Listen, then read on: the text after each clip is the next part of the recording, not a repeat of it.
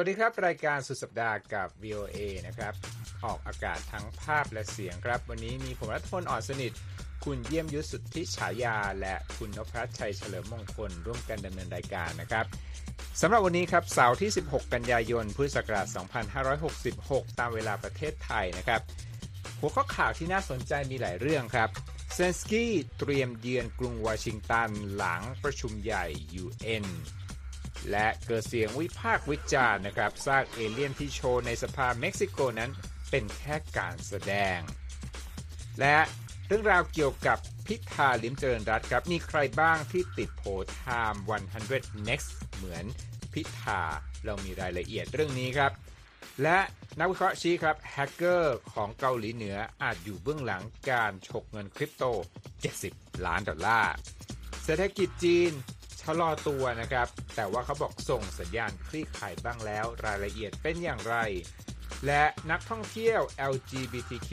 จากจีนปักหลักในไทย ถูกใจบรรยากาศเปิดกว้าง ท้ายรายการวันนี้นะครับ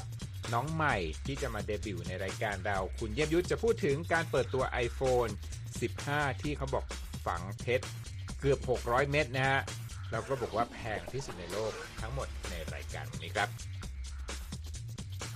ครับคุณผู้ชมข่าวแรกครับครับจะไปกันที่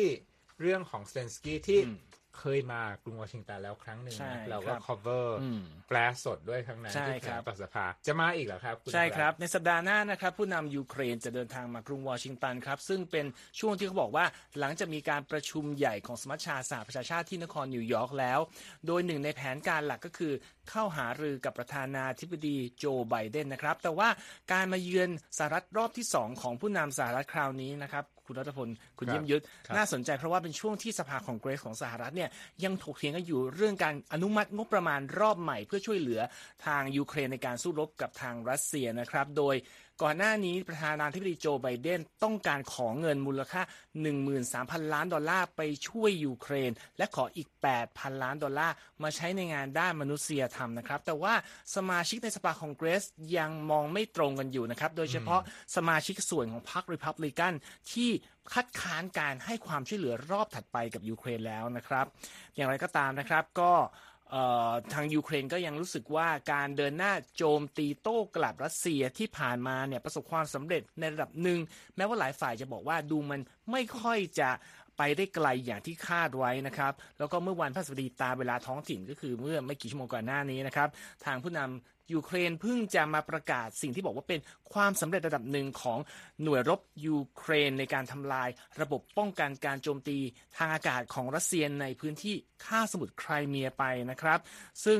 มีการระบุในคลิปแถลงข่าวรายวัน ซึ่งแกออกมาทุกคืนอยู่แล้วนะฮะทุกคนก็ติดตามอยู่ บอกว่าความดีความชอบเนี่ยเป็นของหน่วยความมั่นคงแล้วก็กอง กำลังจากทัพเรือของประเทศนะครับ ถึงกระนั้นนะครับ การต่อสู้ระหว่างรัสเซียกับเอ่อยูเครนก็ยังดำเนินต่อไปทุกวันนะครับทั้งสองท่านคงติดตามกันอยู่ ล่าสุดนะครับเอ่อทางยูเครนอ้างว่าสามารถยิงโดรน 17 ลำจากทั้งหมด 22 ลำที่รัสเซียส่งเข้ามาโจมตีหลายจุดของประเทศ ในช่วงข้ามคืนวันพฤหัสบดีนะครับ พร้อมๆกับเดินหน้าโจมตีหลายเขตปกครองเลยมิโคลาอีฟชาปริซาปริเชีย ซูมีดานิโป เพสทรอฟนะครับ โดยเซอร์ฮิลิแซกผู้ว่าการเขตปกครองดานิโป เพสเพสทรอฟนะครับบอกว่าเศษซากจากโดรนที่ถูกยิงตกมา ก็ยังสร้างความเสียหายให้กับตนอยู่ดี ตกใส่อาคารหลายแห่งรถหลายคันครับทำให้เกิดเหตุไฟไหม้บนกองหญ้าในในในพื้นที่เขตปกครองเนี่ยนะครับ แต่ว่าแม้จะมีการระดมยิงปืนใหญ่มาด้วย เขาบอกว่าไม่มีกรณีของผู้เสียชีวิตหรือว่าผู้ได้รับบาดเจ็บในครั้งนี้นะครับ ในขณะที่รัสเซียเองก็โต้เหมือนกันว่า ฝ่ายตนสามารถยิงโดรนของยูเครนที่ส่งเข้ามาในแคว้นบริแยงส์ตกหลายลำในช่วงเช้าวันพฤหัสบดีตามเวลาท้องถิ่น แล้วก็ยังสามารถต้านการโจมตีเรือเรือลาดตระเวนของยูเครนในทะเลดำได้ แล้วก็ทำลายเรือที่บอกเป็นเรือขับเคลื่อนโดยปราศจากมนุษย์นะฮะ unmanned boat ได้ 5 ลำเชียวนะครับ ส่วนในพื้นที่แคว้นไครเมียนะครับ ทางกระทรวงกลาโหมรัสเซียระบุในโพสต์ทางเทเลกรามบอกว่า มีการยิงโดรนของยูเครนตกไป11ลำต่างฝ่ายก็ต่าง โม้ใส่กันนะครับ ว่าครับสามารถทำลายกันได้แค่ไหน ทีนี้การต่อสู้ในบริเวณนั้นเนี่ยน่าจับตาดู เพราะว่าเมื่อหนึ่งวันก่อนหน้าเนี้ยูเครนยิงขีปนาวุธใส่อู่ต่อเรือ ซึ่งมีความสำคัญทางยุทธศาสตร์ของรัสเซียนะครับในไครเมีย ส่งผลให้มีผู้ได้รับบาดเจ็บ 24 คน แล้วก็มีเรือที่เขาบอกเขาส่งมาซ่อมแซมอยู่ 2ลำ ถูกทำลายไป ก็อันนี้ถึงทำให้ทางผู้นำยูเครนออกมาบอกว่าประสบความสำเร็จระดับหนึ่งในการโจมตีโต้กลับนี่เป็นสถานการณ์ล่าสุดจากทางยูเครนและรัสเซียนะครับครับขอบคุณครับคุณนภัสผมก็ลืมไปเลยนะว่าจะมาช่วงหัวเลี้ยวหัวต่อสำคัญของเรื่องงบประมาณสหรัฐครับ แล้วก็หลังประชุม UN ซึ่งอืมที่นครนิวยอร์กเนี่ยก็จะเป็นที่ที่ผู้นำโลกจำนวนใช่มากเนี่ยเดินทางมาประชุมสมัชชาใหญ่สหประชาชาตินะครับเอาล่ะจะไปกันต่อที่เรื่องที่ ชาวไทยหลายคนติดตามนะใช่จริงๆไม่ใช่ชาวครับไทยอะทั่วโลกทั่วโลก หลังจากที่มีคนที่เชื่อที่ตื่นเต้นอืมในเรื่องของมนุษย์ต่างดาว เอาครับหลักฐานไปเสนอที่สภาเม็กซิโก ภาพนี้ติดตาเลยนะอืมคือคใช่ครับล้ายๆซากเอเลี่ยนอะอืมเออเหมือนเหมือนมัมมี่นะเป็นฟอสซิลอะไรต่างๆ ที่เขากล่าวกัน ล่าสุดนะฮะก็มี เสียงวิพากษ์วิจารณ์เกิดขึ้นใช่ไหมคุณเยี่ยมยุทธเกิดอะไรขึ้นครับ ใช่ครับ ถ้าเป็นภาษาวัยรุ่นเขาจะเรียกว่าอะไรนะจกตานะฮะอู้โอเคที่เป็นเสียงวิพากษ์วิจารณ์กันมานะครับครับก็รอยเตอร์นะครับ รายงานว่าการนำเสนอสิ่งที่ถูกอ้างว่าเป็นสิ่งมีชีวิตต่างดาวของคุณไฮเม่เมาส์ซานกลางสภาเม็กซิโกเมื่อ 12 กันยายนที่ผ่านมานะครับ เจอกับการตั้งคำถามอย่างกว้างขวางครับอืม โดยอดีตนักบินในกองทัพเรือสหรัฐที่ชื่อว่าไรอันเกรฟนะฮะที่อยู่ในที่ประชุมสหอขออภัยครับที่อยู่ในที่ประชุมรัฐสภาในวันดังกล่าวนะฮะเพื่อแบ่งปันประสบการณ์การพบเห็นปรากฏการณ์ผิดปกติที่ไม่อาจระบุได้ หรือที่เรียกว่า UAP นะฮะได้วิพากษ์วิจารณ์บนแพลตฟอร์ม X นะครับหรือว่าที่รู้จักกันชื่อ Twitter นะของตัวเองว่า การนำเสนอเมื่อวานคือการถอยหลังก้าวใหญ่สำหรับเรื่องนี้อืมและรู้สึกผิดหวังอย่างมากกับการแสดงที่ไม่มีหลักฐานรองรับครั้งนี้นะครับ อันนี้คือสิ่งที่เขาพูดถึงการนำเสนอของเออคุณเมาส์เซนนะครับในรัฐสภาเม็กซิโกครับ โดยอดีตนักบินกองทัพเรือสหรัฐนะฮะเคยเข้าร่วมการประชุมของสภาคองเกรส ของสหรัฐเมื่อเดือนกรกฎาคมที่ผ่านมาฮะระบุว่าการเห็นเหตุการณ์ผิดปกติที่ไม่สามารถระบุได้นั้นนะครับ หรือที่เรียกว่า UAP นั่นแหละ โดยจำนวนมากนะฮะไม่ได้ถูกรายงานให้ทราบครับอืมทั้งนี้นะครับในสภาคองเกรสของเม็กซิโกนะฮะเมื่อ 12 กันยายนเนี่ยเมาสันได้จัดแสดงวัตถุที่เป็นเอ่อร่างขนาดเล็ก 2 ร่างในกล่องใสนะฮะแล้วก็อย่างที่คุณรัฐพลเล่าเมื่อสักครู่ก็คือมีนิ้ว 3 นิ้วนะฮะที่มือแต่ละข้าง แล้วก็ครับมีศีรษะนะฮะแล้วก็เป็นรูปของอาศีรษะเนี่ยเป็นลักษณะคล้ายกับเอ่อมนุษย์ต่างดาวในภาพจำที่เราหลาย ๆ คนเห็นกันนะฮะเอ่อโดยเมาสันนะครับกล่าวว่าสิ่งที่ เขาเอามาจัดแสดงเนี่ยถูกค้นพบที่ประเทศเปรูฮะใกล้กับลายเส้นโบราณนัสกาก็ค้นพบเมื่อปี 2017 แล้วก็ผลการตรวจสอบค่าคาร์บอน จากมหาวิทยาลัยอิสระแห่งชาติเม็กซิโก หรือว่า UNAM นะฮะพบว่าซากดังกล่าวเนี่ยมีอายุประมาณ 1,000 ปีครับ ทั้งนี้นะฮะในอดีตเนี่ยก็มีการค้นพบในลักษณะที่คล้ายคลึงกันนี้นะฮะแล้วก็จะจบลงด้วยการที่ซากเหล่านั้นเนี่ยคือมาพบว่าเป็นมัมมี่ของเด็กเล็กนะครับ ทั้งนี้นะฮะรัฐมนตรีว่าการกระทรวงวัฒนธรรมของประเทศเปรูเลสลี่อูติยาการะบุว่าไม่มีสถาบันทางวิทยาศาสตร์ในอเมริกาใต้ ที่ชี้ชัดว่าซากดังกล่าวเนี่ยเป็นสิ่งมีชีวิตที่ไม่ใช่มนุษย์ครับเอ่อเธอเชื่อว่าซากดังกล่าวเนี่ยคือวัตถุโบราณในยุคก่อนการเข้ามาของสเปนและยังตั้งข้อสงสัยด้วยว่าเหตุใดสิ่งที่ถูกค้นพบในเปรูเนี่ยถึงถูกนำออกจากประเทศแล้วก็มาโชว์ได้นะฮะครับด้านมาอุสันนะครับกล่าวกับรอยเตอร์เมื่อวันพฤหัสบดีที่ผ่านมา โดยระบุว่าผู้ที่วิพากษ์วิจารณ์เขาเนี่ยคือยังไม่ได้นำเสนอหลักฐานอะไรมาคัดง้างกับเขาเลยนะครับ ก็คือเขาเขาบอกว่าสิ่งที่พวกคนที่เขาวิพากษ์วิจารณ์เนี่ยต้องการเนี่ยก็คือการกำจัดพลังที่การค้นพบครั้งนี้มี แต่ว่าพวกเขาเนี่ยไม่ได้ใช้เขาใช้แค่ความเห็นและคำถาม โดยไม่มีหลักฐานแม้แต่ชิ้นเดียวครับ ทั้งนี้นะฮะมหาลัยอิสระแห่งชาติเม็กซิโกเนี่ยเผยแพร่แถลงการณ์เก่าเมื่อปี 2017 อีกครั้งหนึ่งนะฮะระบุว่าการตรวจสอบวัตถุดังกล่าวเนี่ย มีวัตถุประสงค์เพื่อตรวจสอบอายุเท่านั้น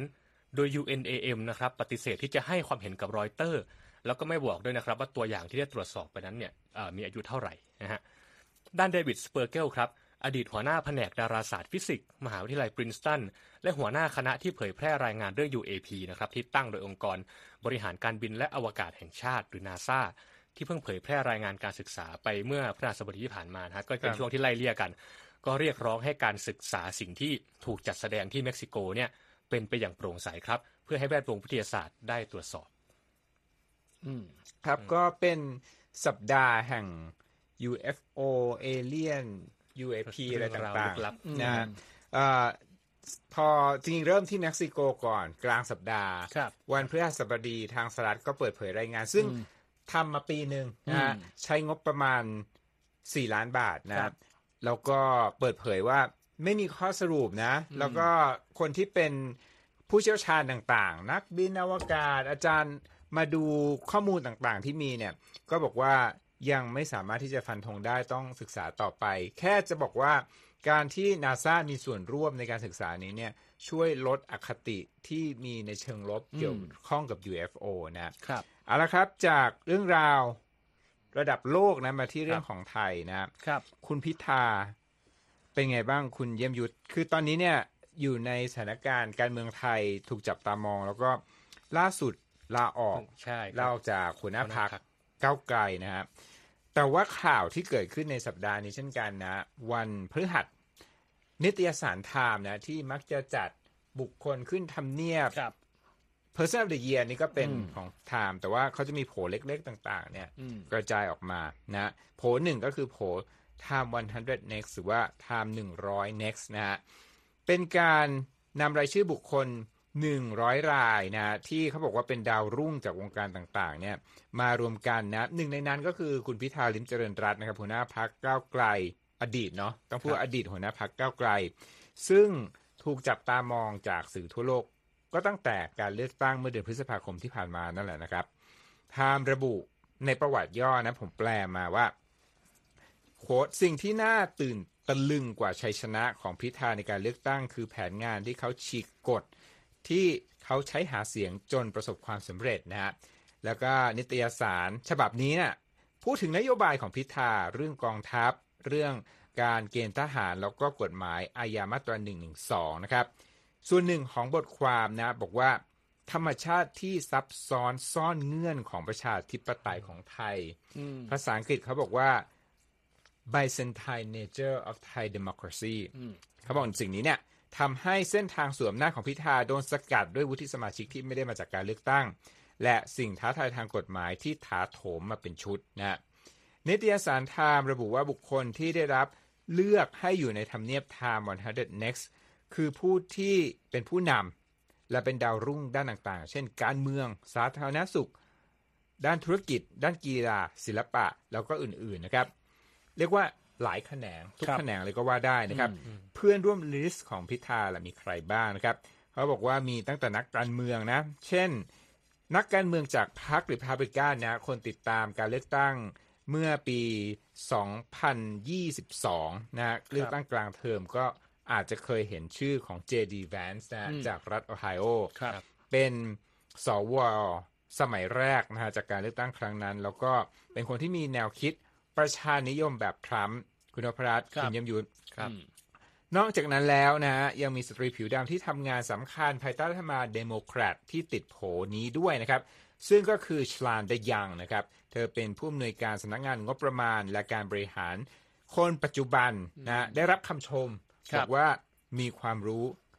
ลึกซึ้งกว้างขวางไม่ต่างจากสารานุกรมเดินได้ เรื่องงบประมาณนะครับและมีส่วนสำคัญในการใช้จุดแข็งของเธอเนี่ยแก้ไขปัญหาเรื่องงบในช่วงโควิด -19 ระบาดด้วยนะครับ อีกทั้งยังมีกลุ่มหลากหลายทางเพเพศนะครับ Zooey Zephyr นะครับเป็นนักการเมืองข้ามเพศของสภาท้องถิ่นรัฐมอนทานานะคครัรับบ เห็นภาพเธอได้นะครับในช่องทางที่เราถ่ายทอดตอนนี้นะครับ Facebook YouTube นะครับ เขาบอกว่าสตรีข้ามเพศผู้นี้ผู้ที่ส่งเสียงในการปกป้องสิทธิของประชาชนที่มีความหลากหลายทางเพศในรัฐมอนทานาซึ่งเป็นรัฐที่ริพับลิกันเนี่ยคุมเสียงข้างมากในสภาท้องถิ่นอยู่นะครับครับส่วนผู้ที่มีเชื้อสายเอเชียใน list นี้ล่ะ มีใครบ้างนะครับ จะยกตัวอย่างให้ฟังบางคน นักเขียน R.F. ควงนะครับ เป็น นักเขียนที่โด่งดังจากนิยายขายดีที่ชื่อ Yellow Face นะครับ ตีแผ่วัฒนธรรมในยุคปัจจุบัน แล้วก็มีนักกอล์ฟหญิงของสหรัฐโรสจาง ก็ติดโผล่นี้ด้วยเช่นกันครับรวมทั้งนักการเมืองดาวรุ่งไต้หวันชางว่านอันนะฮะดำรงตำแหน่งนายกเทศมนตรีกรุงไทเป แล้วก็เป็นรัฐมเอ่อนายกเทศมนตรีไทเปที่อายุน้อยที่สุดในประวัติศาสตร์ของไต้หวันด้วยนะครับ นิตยสารไทม์ระบุนะ ว่าจะมี ปาร์ตี้นะฮะหรือว่าจัดงานเลี้ยงอาหารค่ำให้กับบุคคลร้อยคนนี้เนี่ยอืมที่นิวยอร์กในเดือนตุลาคมนี้ก็ต้องติดตามนะว่าครับคุณพิธามาหรือเปล่า ส่วนเจ้าตัวเนี่ยเปิดไปแล้วในอินสตาแกรมนะ บอกว่าเป็นเกียรติอย่างยิ่งที่จะได้รับที่ได้รับเกียรติครั้งนี้นะฮะอยู่ใน list นี้ แล้วก็บอกว่าอาจจะนะ อาจจะเดินทางไปนิวยอร์กงานกาล่าครั้งนี้ แล้วจะแวะเจอพี่น้องคนไทยที่สหรัฐไปใน ตัวด้วยในครั้งนี้ก็ต้องรอครับติดตามนะครับ ว่าจะมาหรือไม่ในเดือนหน้าครับครับเอาละครับ คุณผู้ฟังกำลังอยู่ในรายการสุดสัปดาห์กับ VOA นะครับท่านสามารถติดตามเราได้ทางช่องทางต่างๆนะครับ Facebook YouTube X Instagram แล้วก็เรายังมีพอดแคสต์ด้วยนะ นี่เจ้าของรายการพอดแคสต์คุณเยี่ยมยุทธคุยข้ามโลกก็มาร่วมจัดรายการสุดสัปดาห์วันนี้ พักสักครู่เดียวครับ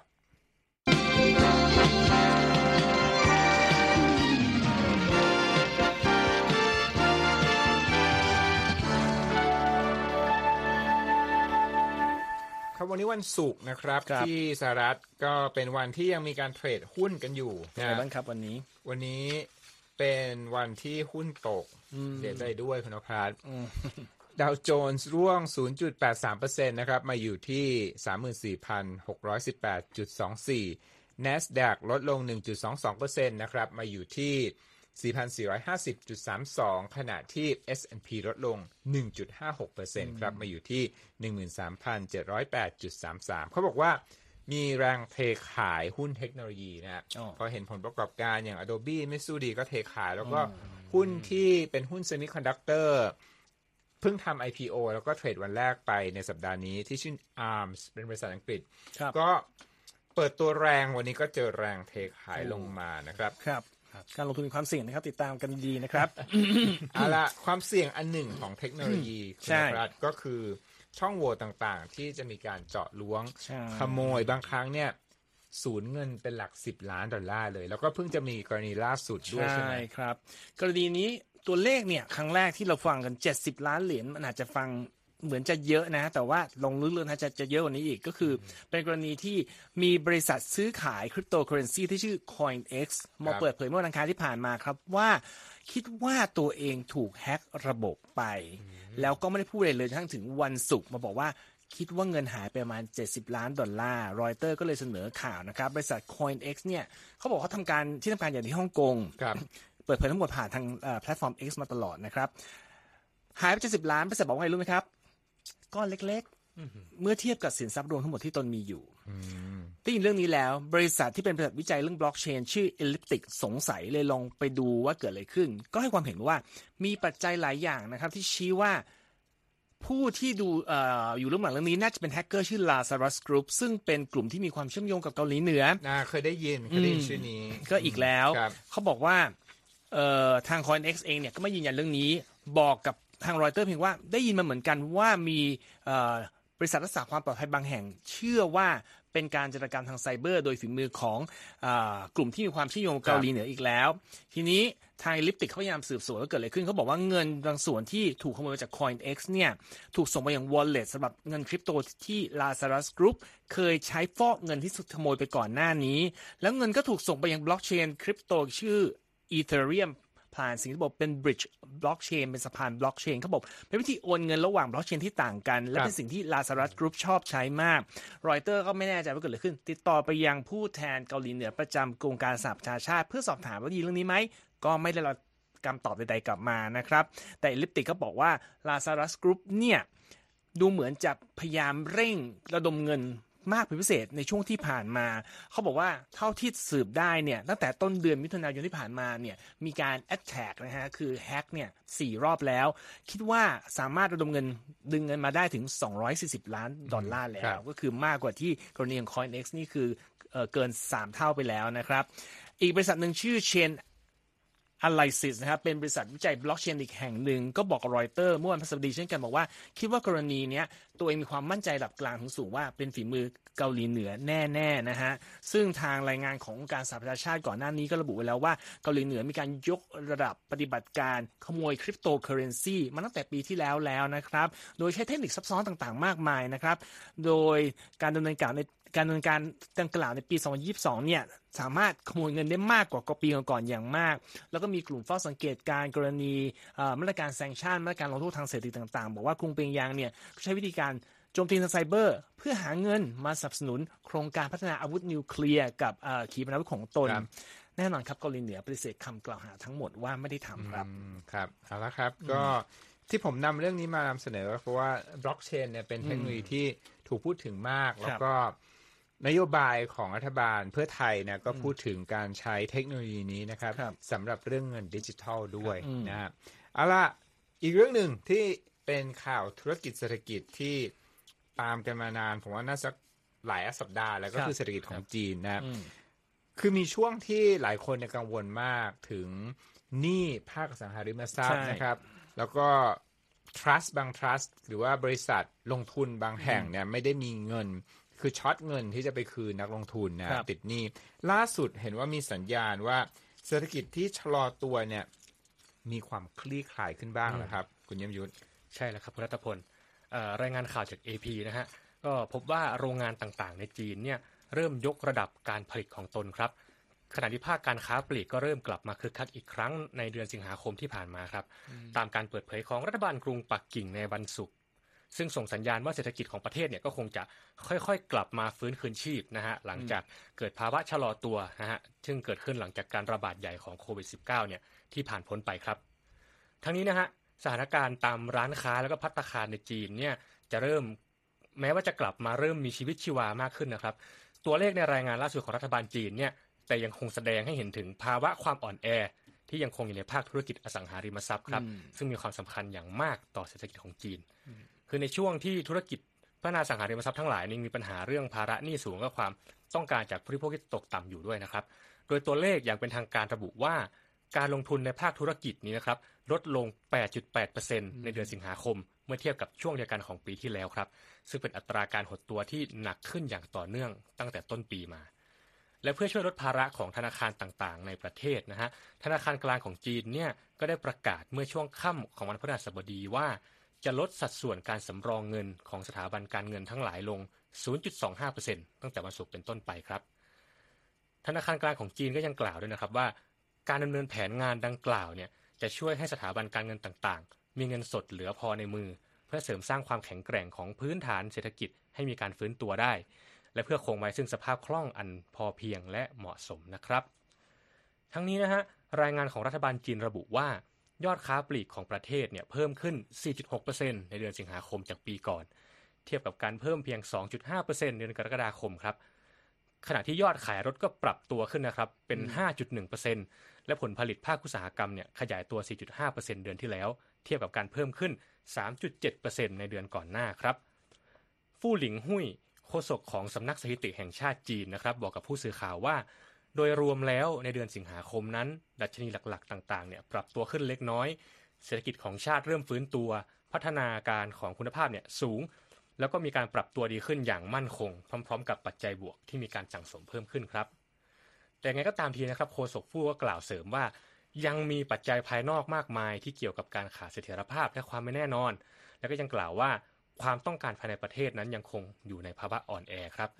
ดังนั้นเนี่ย พื้นฐานของการฟื้นตัวของเศรษฐกิจยังคงต้องการการเสริมสร้างความแข็งแกร่งต่อไปฮะครับอย่างก็ครับเรื่องราวนี้ก็ทำให้เรานึกถึงคนจีนที่มาท่องเที่ยวไทยเนาะใช่ครับว่าความคึกคักเนี่ยเริ่มกลับมาแล้วนะครับอืมเราทำข่าวหลายเรื่องที่เกี่ยวกับนักท่องเที่ยวจีนที่มาเที่ยวไทยคุณนพรัตน์ก็เคยเขียนข่าวอืมคุณเยี่ยมยุทธก็เพิ่งเขียนข่าวไปนะครับ ผมมีอีกเรื่องหนึ่งคือ นักท่องเที่ยวจีนที่มา เป็นกลุ่ม LGBTQ+ อืมแล้วก็ชอบติดใจนะครับรายงานของสำนักข่าว AP เนี่ยสัมภาษณ์หลายคนเลยนะครับอ่า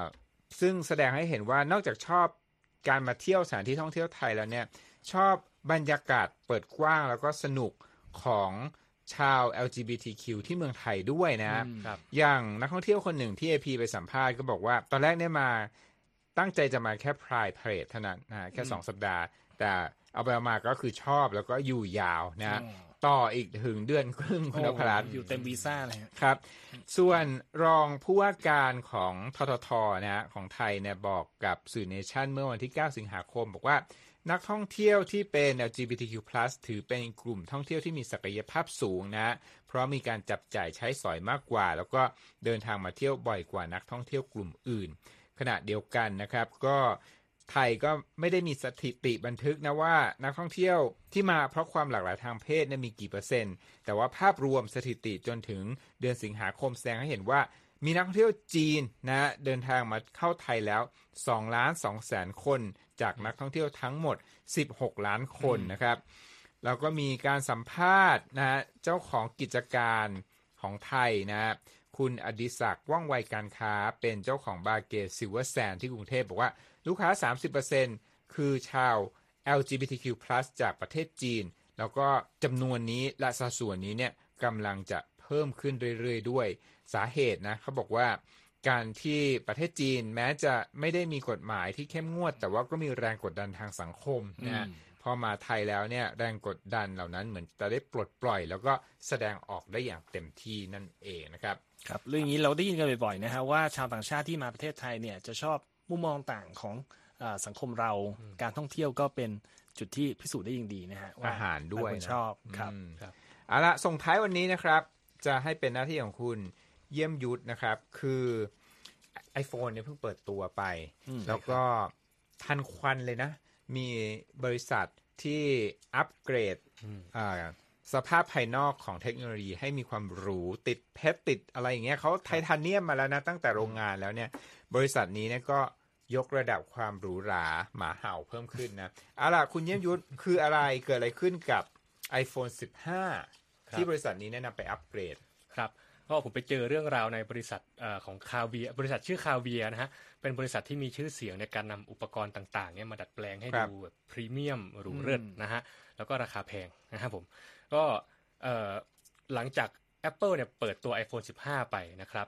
ก็คาเวียก็เปิดตัว iPhone 15 ที่เขาเอาไปดัดแปลงรูปลักษณ์ภายนอกเองนะครับครับก็โดยตั้งชื่อว่า Diamond Snowflake นะฮะหรือว่าเกล็ดหิมะเพชรเกิดหินะครัมะบเพชรอือืมมฟังชื่อก็แพงแล้วนะฮะครับครับ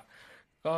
เป็นถามว่า Diamond Snowflake เนี่ยคืออะไรนะฮะ มันคือการนำ iPhone 15 เนี่ยมาออกแบบกรอบด้านนอกใหม่เอ่อโดยใช้กรอบสีเงินที่ทำขึ้นโดยทองคำขาว 18 สวยมากเลย ใครชมบอดแคสต์ของเราทาง Facebook YouTube นี่จะได้เห็นรายละเอียดเลยนะว่าเขาทำยังไงบ้างใช่ครับครับ ระยิบระยับแล้วก็โอ้โหบนเพชรนี่มีเหมือนจะมีเม็ดเพชรอยู่บนนั้นด้วยนะครัฮะบคือเพชรต่อเพชรกันเลยทีเดียวเชียวครับ แล้วก็นอกจากทองคำขาวนะฮะรอบตัวเครื่องเนี่ยก็ประดับด้วยเพชรอีก 570 เม็ดฮะที่แกะออกมาจากสร้อยเพชรที่ทำโดยบริษัทกราฟนะฮะเป็นบริษัทเครื่องเพชรอันดับต้นๆของโลกครับคือโดยการประดับประดาเนี่ยถ้าเกิดอ่าท่านผู้ชมที่ดูที่หน้าจอจะเห็นว่าถูกทำให้สวยงามด้วยลวดลายที่โค้งเว้านะฮะแล้วก็ ล้อมรอบด้วยเอ่อจะล้อมรอบตัวเกล็ดหิมะที่อยู่ตรงกลางอืมครับซึ่งทำด้วยเม็ดเพชรแล้วก็แพลตินัมแล้วก็ทองคำขาวครับ คาเวียเนี่ยอธิบายผลิตภัณฑ์ของตนว่า